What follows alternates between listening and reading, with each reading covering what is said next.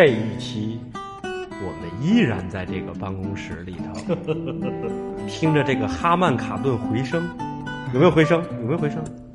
对吧？然后跟继续跟老罗，然后车总去聊一期什么呢？不是鬼故事，因为鬼故事我觉得我们可以放一段儿。哎，你觉得咱们老了能变成什么样？就咱们这没五没六没，就咱你觉得咱们老了能变成什么样？就咱们这年轻人没五没六没正形的哎感觉。，哎对我特别想知道这个问题。你看啊，咱咱们举个例子，嗯你父母，你父母父母都是属于什么呢？他们在一条线儿上。所谓一条线儿，就是说虽然哈，哎，就顺着上山下乡，咱哎咱咱就说这意思啊，上不上山不知道，下不下乡不知道，然后分配工作，对吧？而且基本大部分就是都是那代人做的事儿。较稳定的，这时代嘛，当时对时代较稳定的工作，对吧？然后毕了业了，不是不是不是，这个退了休了，然后靠了退休工资，就他们他们的人生轨迹基本上是相同的，基本差不多。不会出太大，顶多就是赶上那阵儿那个大波下海的时候，对下海的有，下海的大班都是有被逼的，比如下岗，下岗啊一浪潮，对吧？下海可能就是说经历过什么，或者是得到一些特别的信息，但是但是他们的时代是一样的，这就是同同样的时代嘛。对，但是现在问题就是咱们这代人，每个人每个人的状态都是不一样的，嗯，对吧？比如说你的状态大，就是说你很难规划你下一个五年，或者说下一个十年你会去做什么，你能去做什么？不是，你看是这样啊，就是中国人古话讲嘛，三十而立，嗯四十不惑，五十知天命，六十顺耳，就这样讲嘛，对吧？那你发没发现现在三十在这个社会这个时代，三十而立是很难的一件事儿，其实。因为那个时候人呢，讲话三十而立，所谓讲呢，为什么讲三十而立？因为那个人那个时候人活的相对简单啊，不是活的岁数短，因为三十可能是到人生的中间的一个坎儿。你现在动不动能活八十，对吧？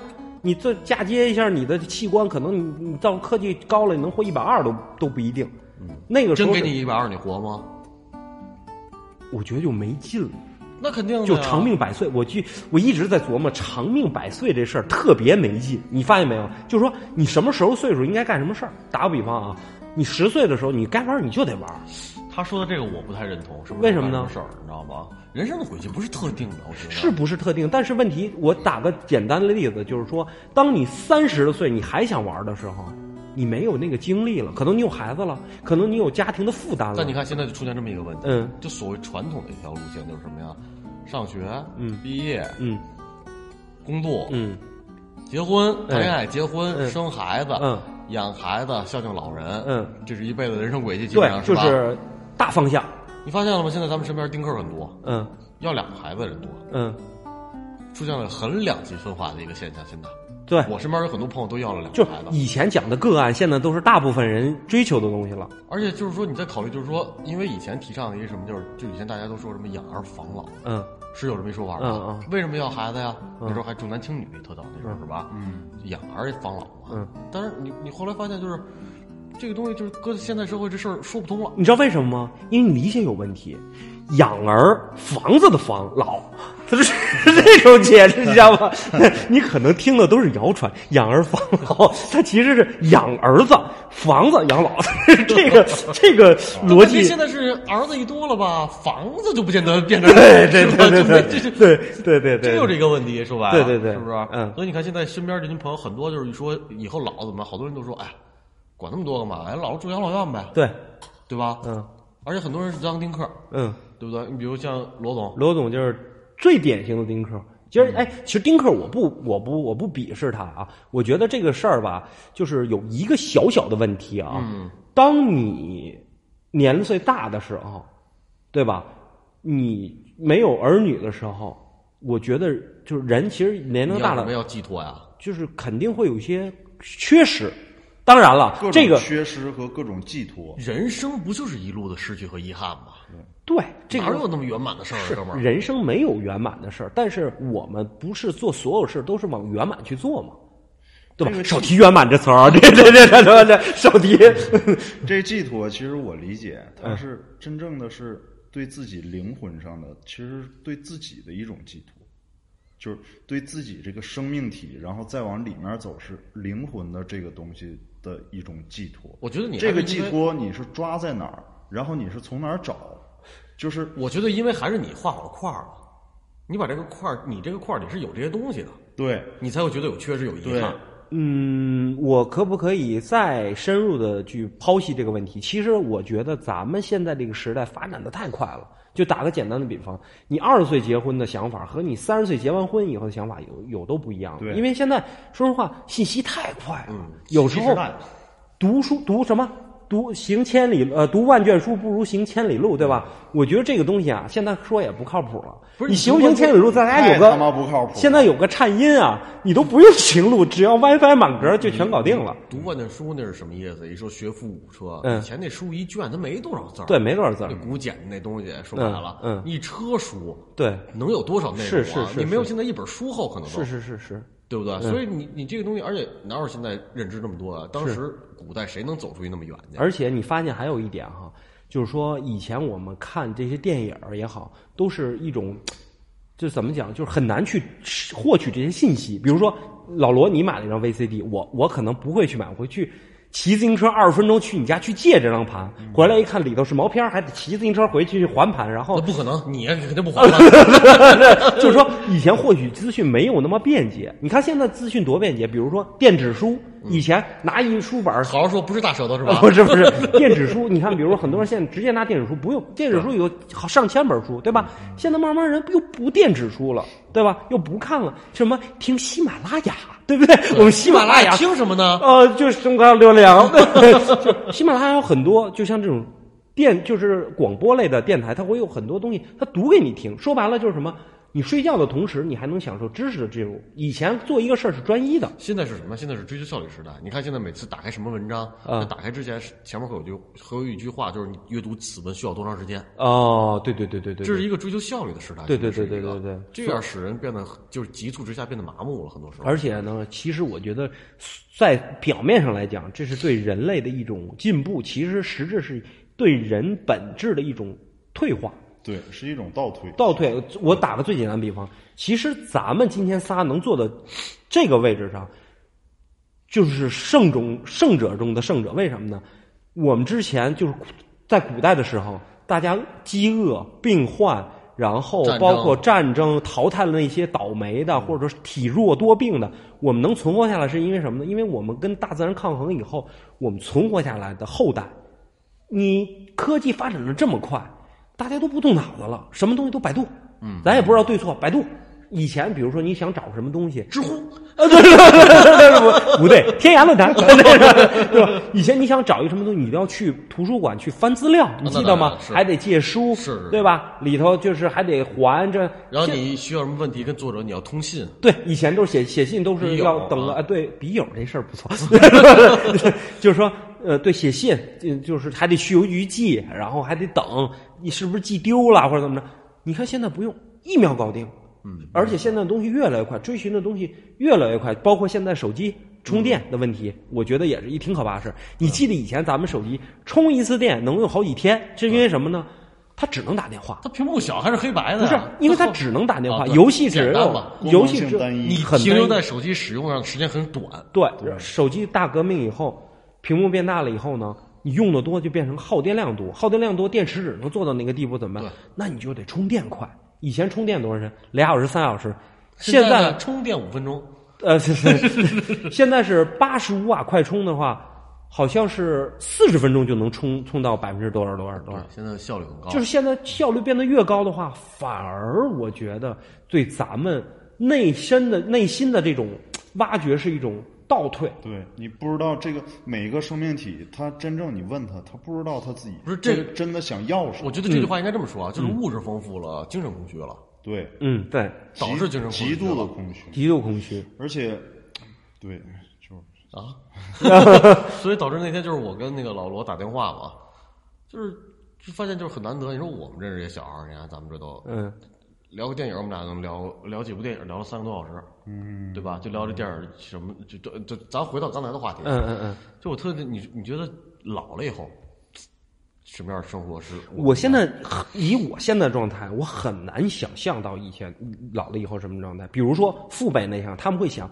老了以后我会呃怎么怎么样，比如说去哪玩怎么着，他会有一个规划。现在说白了，明年干什么事儿我都不知道。我都很难想，因为选择性太多，那个 Mason 是双子座啊，不定性太多，不定性太多，选择性太多。没准老罗，你明年你爱上我了，对不对？我这还得，咱这还得去这个，你还得洗屁眼。哎，我得，我还得去，对吧？就是不定性太多，就是有时候，就 就我就不举例子了吧，就就这意思吧，就是说，我觉得，我觉得你喜欢应该，嗯，怎么还没过去呢？这话题吧，这脑子里有画面儿。对，就是说这意思，就是你想，咱们老了以后能干什么，去做什么？没准咱们老了以后有更高的科技发展，都不用咱们去干什么，脑脑子里想什么就出现什么对，。因为科技发展太迅速，从我们出现那个，因为我觉我记得印象特别深的一个，你应该有印象，就是咱俩去参加那个电子信息展去，嗯看见拍照手机了，嗯就那三款，嗯是吧？嗯，诺基亚一款还是外接的，好诺基亚一款，六六零零，六六零零是7610松下那个六六有一个六那个松下一 G 多少 G 六六零 G 九 G 九五然后九八，你爸用的那个，对，嗯还有一个就是外面插摄像头爱立信那个啊，对对对对是吧？对那个对对对，T 六八，哦，你看到现在几年时间？呃，也就不到十年时间，你现在连钱包出门都不拿了，你想想以前都是出门什么呀？一摸兜，我操，钱包呢？对是吧？钱包呢？钥匙呢？是吧？对现在是什么？我操，手机呢？对第一反应都是这个。对对对，嗯就不说别的了，就是二零二零零四年，二零零四年到零到一零年之前吧，嗯。那一大段儿。嗯。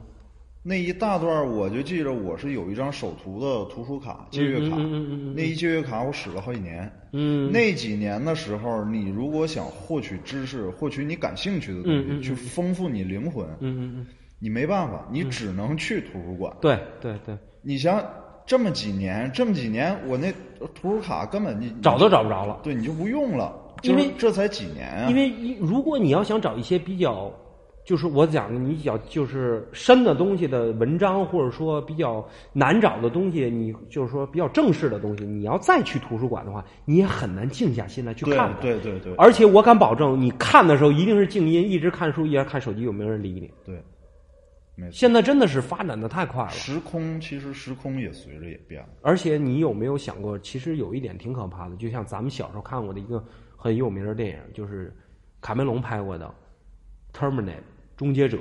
嗯，他的故事起因就是因为机器人有了自己的智慧，所以要反人类。其实你现在想这事儿，其实可以想得通，对吧？不是小智能小爱、小彪什么那种，把 小彪 把空调打开，小爱这有的地方人可能发不出这音来了。这喜欢喜欢就是那苏宁那个小 B O B U B I U 嘛，小 B 小 B，这这劈开小劈劈开小 B，不是就是说，就是你看一回家，你看现在小米智能这些东西，能不能回来，能不能收收回来？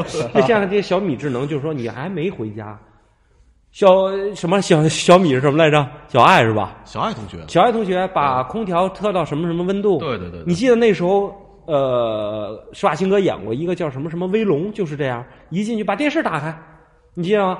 把什么什么打开，对不对？然后那个马桶加热什么那种这种这个人，必定会经就经历这个退化的阶段，我觉得这样。我觉得人类已经退化了。包括我刚才讲的一个最简单的，就是咱没录节目之前啊，我就先问你老罗，你我先让你写一篇文章，而且是很简单的文章，你可能提笔就忘字。嗯，你发现没有这个问题？我那天写东西就是，我想写有些东西就在脑子里，我这字儿就写不出来，但是一看。一打一拿那个手机一打嘛，一看，哎呦操，这字儿我看还真不会写，就是 对，就是就是哦，这字儿原来是这么写，而且有的时候弱智到什么程度啊？比如说老罗，你你我写的时候我忘了，我说什么什么字儿怎么写？你说就左边一个什么，右边一什么，我就组合不起来，我就那一瞬间哈、我就就我会不会这字儿？这是确实特别可怕的一件事。因为咱们平时对吧，老嘲笑那帮老头儿那个打字的时候手写的，现在一看他们还是挺牛逼的。不是你慢慢的就车都变成那个自己不用开了，啊，我觉得这是最可怕的事儿。就是未来你说人还能干什么呢？就是现在，就聊到这儿，我突然想起来两个一一个问题，嗯。就是说，随着科技的进步，你人做的事儿越来越少了，嗯，就需要你做的越来越少了之后，你随之一个最可怕的事儿来了，嗯嗯。就是此消彼长的一个东西。嗯，你需要你做的事儿少了，但是你有一头儿你是有大大大量的空闲时间，嗯。就是你个体的这个灵魂。就是我明白精神。我明白我我我想到的还不是我明白了他的精神我想到的是一什么东西呢？就是优胜劣汰的问题。嗯嗯嗯嗯，就你高端的人员，你有用的人员，你去挖掘这些人员，他们会他们会越来越那什么。我明白你的一个意思，但是你们这么说，包括我刚才这么聊，我突然想起一个小说，就是名字我忘了什么，大概小说意思就是人类发展的很快的情况下，有一帮人就是成弱智了。我们讲的弱智就是闲置人，哦，我知道你说这个他，我知道，我理解你说那个弱智，他不是真正意义上不是真正弱智他就是，普通人，其实就是你的你的精神，或者是你的灵魂思考力，或者是那个东西没有了。所谓的弱智就是他不能再创造东西，对他只能对对享受你创造的对这些东西对对对所以呢，他没有一个自己的这个精神的一个根了。对，所以这个小说主要讲的就是人类到一定程度，大部分这种弱智带引号这种弱智啊，完了以后造这是会成什么呢？这马上就出现，造成什么情况呢？造成了大量的就是，包括那时候地球已经物资很匮乏了，然后大量的浪费。所谓浪费，就是你让我让你人吃了以后，你人不能再创造新的东西，或者说没有必要，因为很多机器很发达了，就没有必要就需要这些人，他们就把这些人给毁灭掉。所谓就是小说嘛，给毁灭掉。结果毁灭到一定程度的情况下以后，收手不了了，整个控制不住了吗控制不住，整个人类都灭濒临灭亡。所以灭霸呢，呃，对对对对，哎，打不出来。然后呢，濒临灭亡，濒临灭亡的情况下呢，就是出现什么情况呢？最后发明这个这个这个疾病的这个博士，只有他存活下来了，因为他当时研发这个东西，只有他是一个最大的抗体，但是他救不了这些人了，然后整个世界就只有他一人存活了。完了以后呢，他又觉得很无聊，科技发展又很很强大，他就创造人类他就开始创造人类，然后他就让人类相信他是上帝，嗯，然后他就享受这份这个他就变成救世者了嘛？那救救世者的身份，造物主了。然后这个故事其实就结束了。我觉得有意思在哪儿，就是让你去想象。其实我一直认为，就是人脑子里想的东西，包括什么，咱就是所谓的这些主啊、神啊，咱不说这些东西，其实都可能是人类想象出来的。嗯，包括这些科幻片啊，你自己回想，哎，可能还真是这么个情况。而且我一直深信的是，人类永远逃出不了这个地球，嗯你说就是那个移民到别的地，绝对不会绝对不会。到目前为止没有找到适合人类居住的星球，嗯只绝对不是说说哪颗星像。一直咱不是说月亮是背面一直是看不着月亮的背面吗？你知道这个事情吗？咱们看不到月亮的背面，说月亮的实际的这个这个这个密度啊，比这个地球要低，它可能月亮背面是空的。月亮为什么只有一面朝着地球呢？而且跟地球转的速度是一样，一直是贴合地球转的。所以大家一直设想啊，想象是外星人造的这么一个星球，里边有别的东西来控制咱们，更高监视咱们。在控制我们。其实，其实可能是他们手里的玩物。对，其实这很简单，你踩一个，你把蚂蚂蚁踩死，其实蚂蚁就是你的玩物。它死的时候，它什么都不知道。你想想，别人控制你，不是一个道理吗？咱们可能就跟蚂蚁一样，只不过蚂蚁能看见咱们，咱们他们比咱们还高级，咱们跟连看都看不看看不见。就像有时候，我不知道你玩不玩游戏啊，老罗，就是以前那些游戏，比如说《帝国时代》啊，什么那些造小人儿的那些，什么《生化危机》啊，不是《生化危机》，就是《红色警戒》啊。其实我们造那些东西，只是我们造出来的，认为它没有生命，但是那些小的可能他们有自己的生命。嗯，我觉得活在当下吧。嗨，嗯那只能这样我觉得其实挺可怕的。就是咱还收回这个话题，就是说，我觉得咱们现在已经慢慢弱智下去了。你不会的，通过自己努力是不会的。你妈，你掉三根烟，你你不会，你 通过自己努力是不会的。完了掉了三根烟，人嘛，你活到一段时时间之后，你总会问自己，你到底是对什么感兴趣，或者是想要什么。就是这个，我说想要什么，不是物质上，也不是金钱，也不是生活上，是精神上的。对，是精神。那我问你，你想要什么？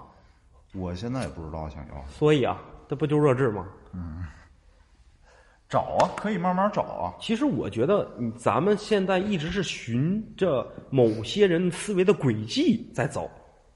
说白了，你把你的所有你现在跟世界连接的是通讯信息、通信设备，对吧？你把你通讯设备撇了，其实你很脆弱，对，对吧？那你怎么能按照你自己的思维去去继续走下去呢？你不是还是得顺着人的思维，嗯，去继续走下去吗？除非你能混到那个阶段是一个高，但是我觉得到那个程度的话，你可能也是人家的一个改锥或者螺丝，嗯，一个工具而已。所以咱还说回来，刚才车总说那话题，咱们老了，你会想象咱们老了会是什么样子吗？啊，不能太悲观啊！我觉得我不是说悲观啊，就是说无法想象，不像父辈那样。你看父母都说：“哎，我我我以前我能想象，我十三个小时我跑美国去了，那时候还什么坐轮船什么的。”嗯，对，但是我觉得就是，既然这个东西叫想象，嗯，就允许我们去想。可以啊，我觉得这个是挺有意思的。对对对，我始终认为人生最有意思的地方在于选择，嗯这是我个人的一个理解。就是你甭管你做什么事情、做什么决定，都是有选择的。嗯，这个选择没有对和错，对对不对？对没有没有，就只是看你当时选择。就是你有意思的地方就在于有选那个有选择。对，如果你没有选择去做一件事儿的话，我觉得这个人生是没有没有没有任何意思嗯嗯嗯，对吧？那你选择什么？不是说选择什么，就是说，那你对我选择什么？我会选择就是让自己就尽量开心快乐的活着，然后身边这群朋友啊，大家都挺好的，我觉得就 OK 了，也想不了那么远。说实话，其实你仔细想这事儿，因为选择快乐其实越来越难了。是难，但是就是您说的是难，不是不可能。是我就说，我我的意思，选择快乐越为什么是说越来越难？小时候有一毛钱就能就是让你快乐，简单就是快乐，其实就是我我们们现在慢慢很难找到简单的东西了我们。现在在出现了一个共同的问题，就是随着岁数越来越大，嗯我们在不停的给自己做加法，这是很麻烦的一件那。没办法，有的时候，因为这个年龄段你没办法。不是啊，我觉得是这样。比如我们举一个例子，我们做咱们这声聊这个节目，嗯，我觉得这就是寻找快乐，对，这是一个快乐的方式，就是这算不算寻找快乐呀？是是是算是吧？嗯那就说明你还有能力，你也愿意去付出，为之付出，寻找快乐的那个那那个动力。说白了，我觉得，我觉得有这样的动力保持下去，去慢慢的找，我觉得就 OK 了。其实，但我想阐述的观点就是说，我们小时候一个快乐就是一毛钱买一个吃的能快乐一天，这是当时很单最最低端的快乐啊。大了以后，我们接触到多那个的是最高级的快乐，不是那个是是高级，但是问题是那个年龄段高级。问题你往后，你现在给你一毛钱，你快乐不起来了，对吧？你一个年龄段说一个年龄段事儿，一人给你一毛的，这个事儿，我操，那多少？你按六十亿人口算的话，这这种事儿你反推是可以找回去的。不，我的意思就是说，随着年龄增长，比如大了以后，一块钱能让你快乐一天，再大点一百、一千，这这随之就一看一整条街都是洗头房，你这是 你怎么快乐？你 体力跟不上了。就是说，我的意思就是说，慢慢我们的，就比如说我们做节目的时候很快乐，对吧？我们节目做完了以后，可能又得选择别的快乐，那是肯定的。对吧？那我不能二十四小时录节目呀。那就没法快乐了那我能不选择这个吗？我们还好的就没有把它当成负担，对对对，对吧？这是特别好，这但是是选择。但是我有点负担了，因为我今儿管吃管喝的，金口玉言，没说两句话我呢今天跟妹子说来着，我说啊，现在做节目这件事儿啊，变成什么呢？变成一种那个，现在不是自己的事儿，变成一种那什么社会一种责任问题了。因为底下有很多的对吧？自己抬高，对吧？听友在留言了，哎就大家开始喜欢你这个我觉得这个东西你要为大家负责，你要定期更新。但是他把我说服了，嗯，他说还是得随着随着心 情更新这事儿，因为我们的节目不定性吧，就有时候老罗，你看，比如就像这样，今天我我说我没来，哎，夸我来了，还带了个蛋糕，然后还抽了你喜欢的烟但我不，觉得他快乐。然后还 还请你吃外卖，对不对？你是不是叠叠加的就是不同的快乐？就是不是快乐，我是觉得他妈的 对负担了，嗯开始欠别人的了。我他拿你当外人了，嗯，所以这种人吧，没法跟他说话不好伺候啊，真是比较难伺候。太鸡巴事儿。哎，那咱再说回来，你你想选择你老了以后是什么生活状态？我就觉得就是呃，就是住自己喜欢的地方，然后身边有一群自己喜欢的朋友，大家健健康康的，我觉得就够了。我就就我觉得这就已经相对来说简单，但是已经很难了。其实非常难，因为太宽宽泛，太宽哪太宽泛太宽太宽泛。你有可能住这儿喜欢，过两年你不喜欢。对，啊，不一定一定一定是有一个，然后你住的这帮朋友，你挺喜欢走走俩，你们是不是？你说你这是人生必须要经历的东西，你是没法逃避的。对吧？那老罗呢？你老了以后，你你你你的最大愿望是什么？就是你平静，比如说你到打比方，你能活八十，然后你到七十岁是一个人生的节点，但他到那岁数如果有糖尿病，你还给他买蛋糕吗？买无糖的，买对对对对对对，就是说你有这十年的生活，你现在比较安逸了，有一定的存款，但不是很富裕啊。咱们说一定，咱们别就是够吃够喝，够吃够喝，对吧？你会选择什么样的生活？生活方式这个就是比较比较面化的，就是外外观化的，就是平静吗？所谓的平静，外观化的东西我不，我现在也说不上来，嗯嗯。而且也不好说。嗯嗯。那时候你你你不好控制这个事儿。嗯。但是我知道一点，就是我最起码随着年龄增长，我的精神上、精神层面上会越来越富足，哪怕我是哪怕我是一个人儿，嗯嗯。就是而且我会享受这个孤独。但是我我觉得精神里面是特别热闹的，它支支撑我我明白。活下去，就是说就是这种。给你一千万和无限的知识储备，你会选无限的知识储备，哎，对，你不会选择那一千万。其实也不是冥币知识储备，对，其实也不是知识储备。嗯你要说知识储备的话，你一个人一辈子你能阅历储备多少？他阅历他并不可以把这？些所谓的知识变成对自己，就是说一定是起到什么作用，对点化自己的东西。对对对只不过我觉得我活这辈子，我要我就多明白点东西，我觉得我值。嗯嗯嗯嗯对吧？嗯多看点东西。对对对这这个是他的精神上面的一个富足。对，就是你可能是一种享受的那种状态，嗯嗯嗯就是特别享受的那种状态。嗯嗯，我明白啊。哎，那我再举个例子啊，打个比方啊，科技发展到一定程度了，比如说老罗，我先测预测你，在不发生危险的情况下，你能活到九十五点八岁，非常精准啊！这科技这不是不可实现吗？就是前提是你必须在一小盒里待着，提前在盒里，只是只是以以后是跪着或者烧着、躺着待着，现在站着待着，就是说你能活到我刚多少岁来着？九十五点八。哦，这很精确，你能活到九十五点八岁，然后你测试这个时候，你已经九十六点，不是怎么活过了？不是，就是你已经九十岁了，结果你知道你还有五点八年能活着，你觉得这段时间你会快乐吗？那该快乐还是快乐呀？我觉得是一种倒计时。我其实，前段时间看了一个那什么啊，看了一个那个台湾的一个报道，嗯一个导演，香港台湾的，嗯，他做安乐死的，啊，对。哦，那我我我好像也看，好像一老。外，我看的是，不是不是不是不是是不是一台湾人，好像对是一个导演，好像是吧？嗯，对，反正是一华人，嗯，对，然后他去了国外嘛，因为国内没有这个那什么，这个没有这项目啊，没没没有然后各种舆论还就是抨击褒贬不一呢，这个事儿什么的，对，就是各种就是说法换句话说，如果那前提是他有绝症是吗？对他一定是他一定是有痛苦啊，哦哦哦，对啊欠欠钱是吗？他一定是有痛苦才会去什选择么结束那来着了，种来着我忘了。然后当时他是那个旁边朋友都陪着，嗯后来是注射还是吃的药什么的，好像是。嗯，对，就是那种。我看过一个类似你那种，是一个老头国外的儿，国外的那短片有一个老对我，看过那个纪录片有一个有一个老呃有一个老头儿是得绝症，然后他妻子陪着他，然后有一个见证人问他你确不确定是吃什么药还是干嘛？因为因为我举这个例子，是因为那个人更贴近于我们的生活，因为文化嘛，因为都是亚洲人嘛，对。更那什么。因为你在西方待时间长了，西方人相对来说比东方人要更更西方人做出这种这种这种行为，其实并不稀奇，但是这这一例是发生在华人里面，就是哦他是是中国人的后代啊。然后在这种社会环境里面啊。发生在这这种是哪儿？台湾人是吧？情？况，好像是台反正台湾人，台湾人，台湾是中国的嘛？一定是台湾人啊台湾省。台对台湾省台湾省的人，嗯，对，所以当时就就我们提到这个问题，就是我想他一定知道自己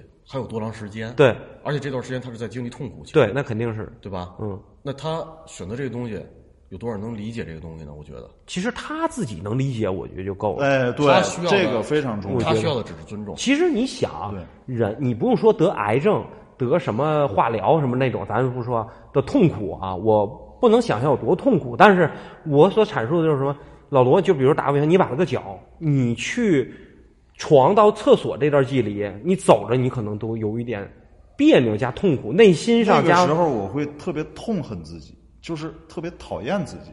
第三根脚为什么不起作用？对，就是就是 那那种讨厌，那是真正的讨厌。不是，我就是说，我的意思就是，人其实很脆弱。比如说，你打个比方，你发烧，对吧？你有时候没劲儿，就是明知道也没有什么对生命没有大碍，但是就是难受。但是这种情况就是升华了，就是台湾省那哥们儿啊，就是呃，明知道这种痛苦他不会好，我我觉得他很尊重生命，我觉得，我觉得我也是这么觉得。而身边人给予他很大的尊重，我觉得这是很难得的。说实话，因为不好有人去接受这个这件事情的。哎，咱我们再举个例啊，嗯冯小刚导演的《非诚勿扰》吧，那个、嗯嗯嗯是吧？嗯孙红雷扮演那个角色，黑色素瘤那个，嗯，他自己给自己，他给自己先开了一个追悼会。对对对对对对对，你像那个对对对，那那件很王朔啊那风格。那是就就这件事儿，嗯，我你让我现在想，我觉得那是很牛逼的一件事儿。其实大家拿这个当笑话，而觉得很无聊，但是其实你活着的时候，嗯，先去了感受了自己没有以后的东西。对其实这个这个，嗯没有多少人有这种那什么嘛，说实话。对对。但是牛逼在哪儿？你办完了以后，你这帮朋友你先别见了，你知道？你再见，我觉得就没啥意思了。哎，你一说这个，我想起来一什么事儿啊？就如果你没有如果有选择的话啊，就当你们死亡以后，你们会选择土葬，就是如果选择，我想有选择，嗯土葬、火化、海葬，这三个你们会选择哪样？他要丢了，自己走丢了是吧？对 自己走丢，那你得树上找那个腊八蒜那个那个绳儿，你知道？就是说火葬、土葬和海葬，你们会选择哪一种死法？我先说我啊，我选择海葬，我肯定也是海葬，因为什么呢？我认为哈，人死了就是死了，就是一个完事儿就完事儿。我不太想给我，当然我也没后代啊，就是说我不太想给我后代带来困扰。为什么这么说？我不想火葬或土葬呢？牵扯精力，耗费资源。讲个打个简单比方，我奶奶去世是我我看着去世的，就是我一手给送走的。嗯，但是我奶奶的父母，我一眼都没看。说白了，就在北京的一个地儿。你看这个又出现一个问题啊！嗯这当时我听他们说，说人死亡是要经历三个阶段还是四个阶段？啊第一个阶段是什么呢？你真正意义上的心跳停止了，嗯，宣布死亡。嗯第二意义是什么？出窍。第二意义是什么呀？安葬完。哦哦哦哦，你说是流程上的，我以为不是不是真正就是说所谓所。谓死亡的这个意义。嗯第三件事是什么呀？所有知道你曾经存活于这件事上的人啊！已经没有了呀。我操，好好好可怕！不是这件事情是这件事情这样，比如咱们咱们这儿聊天儿啊啊你没了，比如啊！我没了对吧？但是我可以跟老罗我们俩时常想起你，时常提起你啊！就说这真正意义上，其实你是你，我们认为你你是还活在我们心里，怎么这说着话不是可以就没问题，是不是啊？啊但是真正如果到我们俩也没了的时候，那么说明那那也就代表意义就是你真正从这个世界上消失了。牛逼，嗯，牛逼！对这这这个理论太牛逼了。这这是这是阶段性的问题，我觉得这个。所以说呢你比如说哈，我父母就说了，他们去世，因为他是原话跟我说，他们去世以后最好就选择海葬。然后我没细问这个问题，但我自己在被窝里放了个屁，回想了一下，就闻这个气息啊，闻着人间的气息，回想一下，确实是这么道理。为什么呢？我奶奶是我送走的，我时常不时常的会看望她。嗯，但是我奶奶的父母也在北京，嗯我从来没有意识去看。嗯嗯，我觉得这个就是个，我就想通了，你懂吗？我想明白了，我想明白这个问题了。所以我觉得，不管是因为我奶奶那个墓地就是我刚续的十五年的费用，不是你爷爷那个吗？呃爷爷奶奶是、哦是哎，老同居嘛，他俩 哎不是老太太走的时候你在身边吗？当时？没在身边。哦，但是因为你回国这几年，我知道是一直是定期要过去看老太太，我知道。对对对这这我知道，但我我奶奶去世的时候，其实是你也没跟我们说，确实。我啊我给你讲讲细节啊，是这样，我当时在外地，完了以后，医院给我打电话说，你来一下吧，可能不行了，因为每次给我打电话都说这样的话，我就没当回事。早上啊，可能六点多起的，挺早，每次都因为医院说白了，医院怕负责任，嗯就是就是你不去了或者怎么怎么着。你来一下吧，那个怎么？我没当回事儿。然后呢，我十点多的时候上班呢，我给医院打一电话，没人接。完了以后，我就说那回不回去呢？我就琢磨，十二点打一电话又没人接，一点打电话有人接了。我说我奶奶怎么样了？他说你回来一趟吧，然后就挂了。哦，我一想，八成是可能快不行，但我没想到这人走啊。然后我就四五点钟我就到医院了，因为比较远嘛。到医院完了以后，我奶奶就盖了一个单儿在上头。明白。哦，人家跟我说的时候是什么话都没说，直接给我还说说笑笑啊来啦这儿，我以为没事儿了，但我也没细问，但我不敢问。一进去，我奶奶盖一个单儿上头呢，我连我奶奶一眼我都没看，眼泪我也没滴的，我马上给我爸打一电话，因为我爸在美国嘛，我知道。然后我要打的时候我给挂了，我心想我给他打完了以后他也睡不着觉，对吧？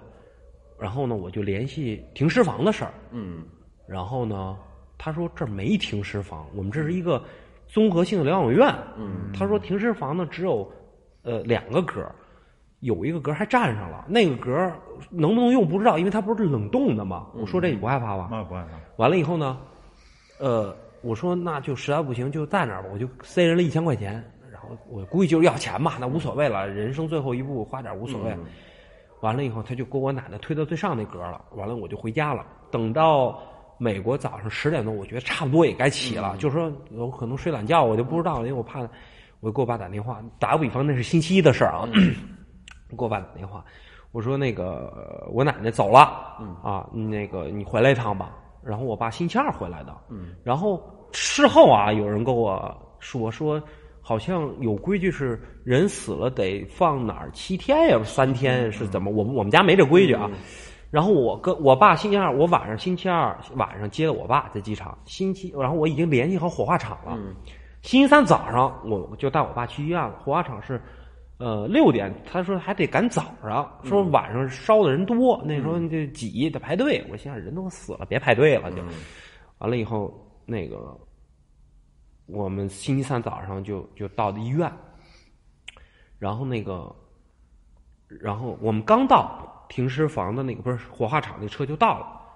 完了以后，哦，还细节还问我说：“你们要豪华葬礼还是普通葬礼？”我说：“有什么区别？”他说：“普通葬礼是只要别克 GL 八，豪华是奔驰。”我爸说：“哎，人都最后一步了，就 GL 八吧，就别没有意义干奔驰这事儿。”我说：“行吧。”结果车我们刚到车就到了，然后把冰柜打开了，被单还盖着呢。我奶奶上那层被单盖，我爸一眼都没看，我也没敢看，我怕哭啊什么，我没敢看。完了以后。就把我奶奶抬到那棺材里，盖上就走。他在前头打双闪，然后我就当时我记得特别清楚，我车在后头跟着，因为没有亲，我我们家没叫任何亲戚，因为不好，我明白，对吧？然后就我跟我爸俩人，我爸就在车上叹了口气，说：“唉，就这样。”其实我最讨厌的就是这样，你有话说嘛。然后我说：“怎么了？没事没事就我爸又，唉。”就我那开车嘛，跟着我其实也没睡醒，迷迷糊糊的。你想，星期一的事星期三就去火葬场了。然后我爸突然来一句说：“儿子。”然后我爸突然来一句：“儿子，那棺材里是你奶奶吗？” 我去，好好讲。说实话，当时问这事儿我有点懵，我俩一眼都没看。嗯，我说我心想，嗯。停下来看一眼吧，我就按喇叭，然后把司机叫来了，一看，一聊，哎，是我奶奶，然后送火化场了，一气儿下来哈，各种规矩咱就不表了。完了以后，把我奶奶安葬到那个那个墓地。我爸说：“这人不就一辈子就这样了吗？对吧？”我心想，确实，你说我隔三差五还能看看。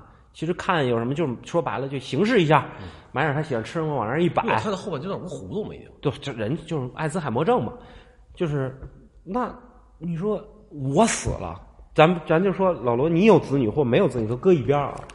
你死了，有人帮你是你的亲人也好，是你的朋友也好，都无所谓。真的像他讲的，车总讲的，等我们死了，你就是真死了。嗯。对他就是他就是阶段的，我觉得两个阶段就够了。你本人死了和你身边人死了，不是是这样，是他第一第一个死亡的意义在于什么？就是说，医学上宣布你死亡，嗯，这是第一个意义。嗯，第二意义是什么呀？你人已经没了，就真正没了，就是说已经看不到你，就是因为把你安葬了嘛，或者把你扬了嘛，就说这意思嘛，就是真正意义上已经看不到你了。这是第二意义，第三个意义就是刚才我说的最终，就是知道你所有的人也也已经不在了。那刚才我俩说了，我选的海葬，老罗选的海葬，你呢？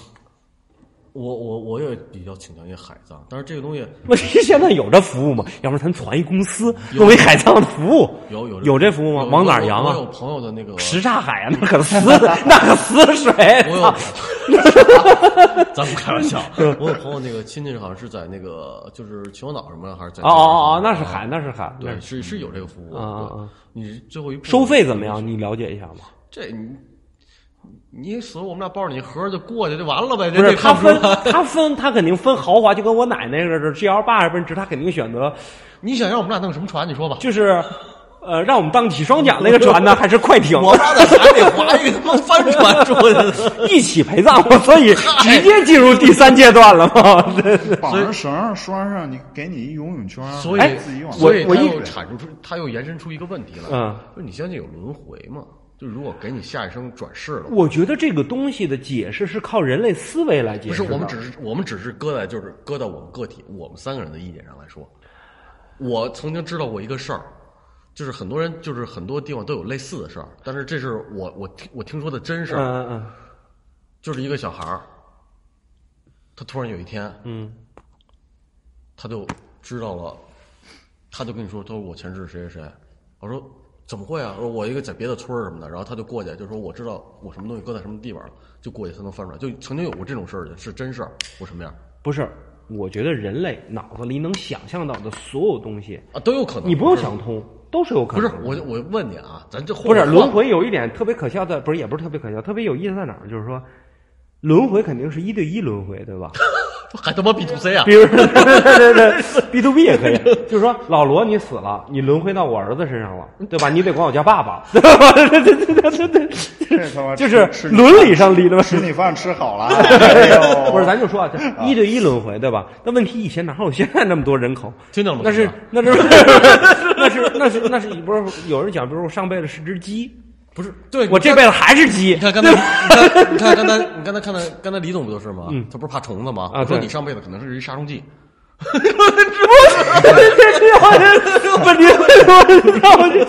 呦，就说如果轮回的话，你要这么算的话，这数够了，这数攒够了如。果轮回的话，你下辈子你觉得你如果给你这选择的机会，你你选择来做什么呀？选择做什么？我选择当什么？当社会主义一主义的一颗螺丝钉。不是，重新说一遍，我准备当社会主义的一颗螺丝钉。社会主义一块砖，哪里需要往哪搬，啊，对对，只能这么轮嘛，对不对？那不对啊，你就当会儿砖呗。那你可能下辈子回的时间很长啊！你要当会儿砖，呃，你要盖要是古迹的砖，那就轮不回来了。所以确实这个这这个就是，我记得圆桌派有一期是那个大家在聊关于那个你是否惧怕死亡，因为随着岁数越来越大，嗯，我觉得那期就挺有意思。当时是陈丹青，我记得好像是。还有马未都，对对对，是这件事，就是就是大家在这个，就包括我刚才说的那个所谓的那个几个阶段和活在那个真正的别人的那个记忆里的这个东西，嗯，我觉得这个就代表你人生很很很大的意义。其实我在想，刚才我一直脑子里在想他那句话，真的，我死了不可怕，你死挺可怕的，就你这操的，什么时候不得从哪儿钻出来？我告不是诉你，我死了不可但是怕，但是就是挺可笑的，他要真是那种突然就是我不该死是吧？不是，就是你太搞笑了，主要你不是这么兄弟形象，我死了吧，不可怕，可怕的真的是我身边能记得我的人都死，所以我要用我的余生去为人类创造一些让他们记得住的东西，比如说，我跟你这么说吧，嗯。你不会消失的，因为我们这儿有永不消失的电波，声疗，这就是这就是我们生人生生命中一个印记啊。对，这是人生，但是但是他们我们生聊长什么样啊但是我们生聊 是寄托在一个非常好的平台上。但是我相信这个对不对我平台会越做越好的。对我们这个平台叫什么？请我们大声的说出来，一二三，喜马拉雅。当月光洒满水面的时候，你说你该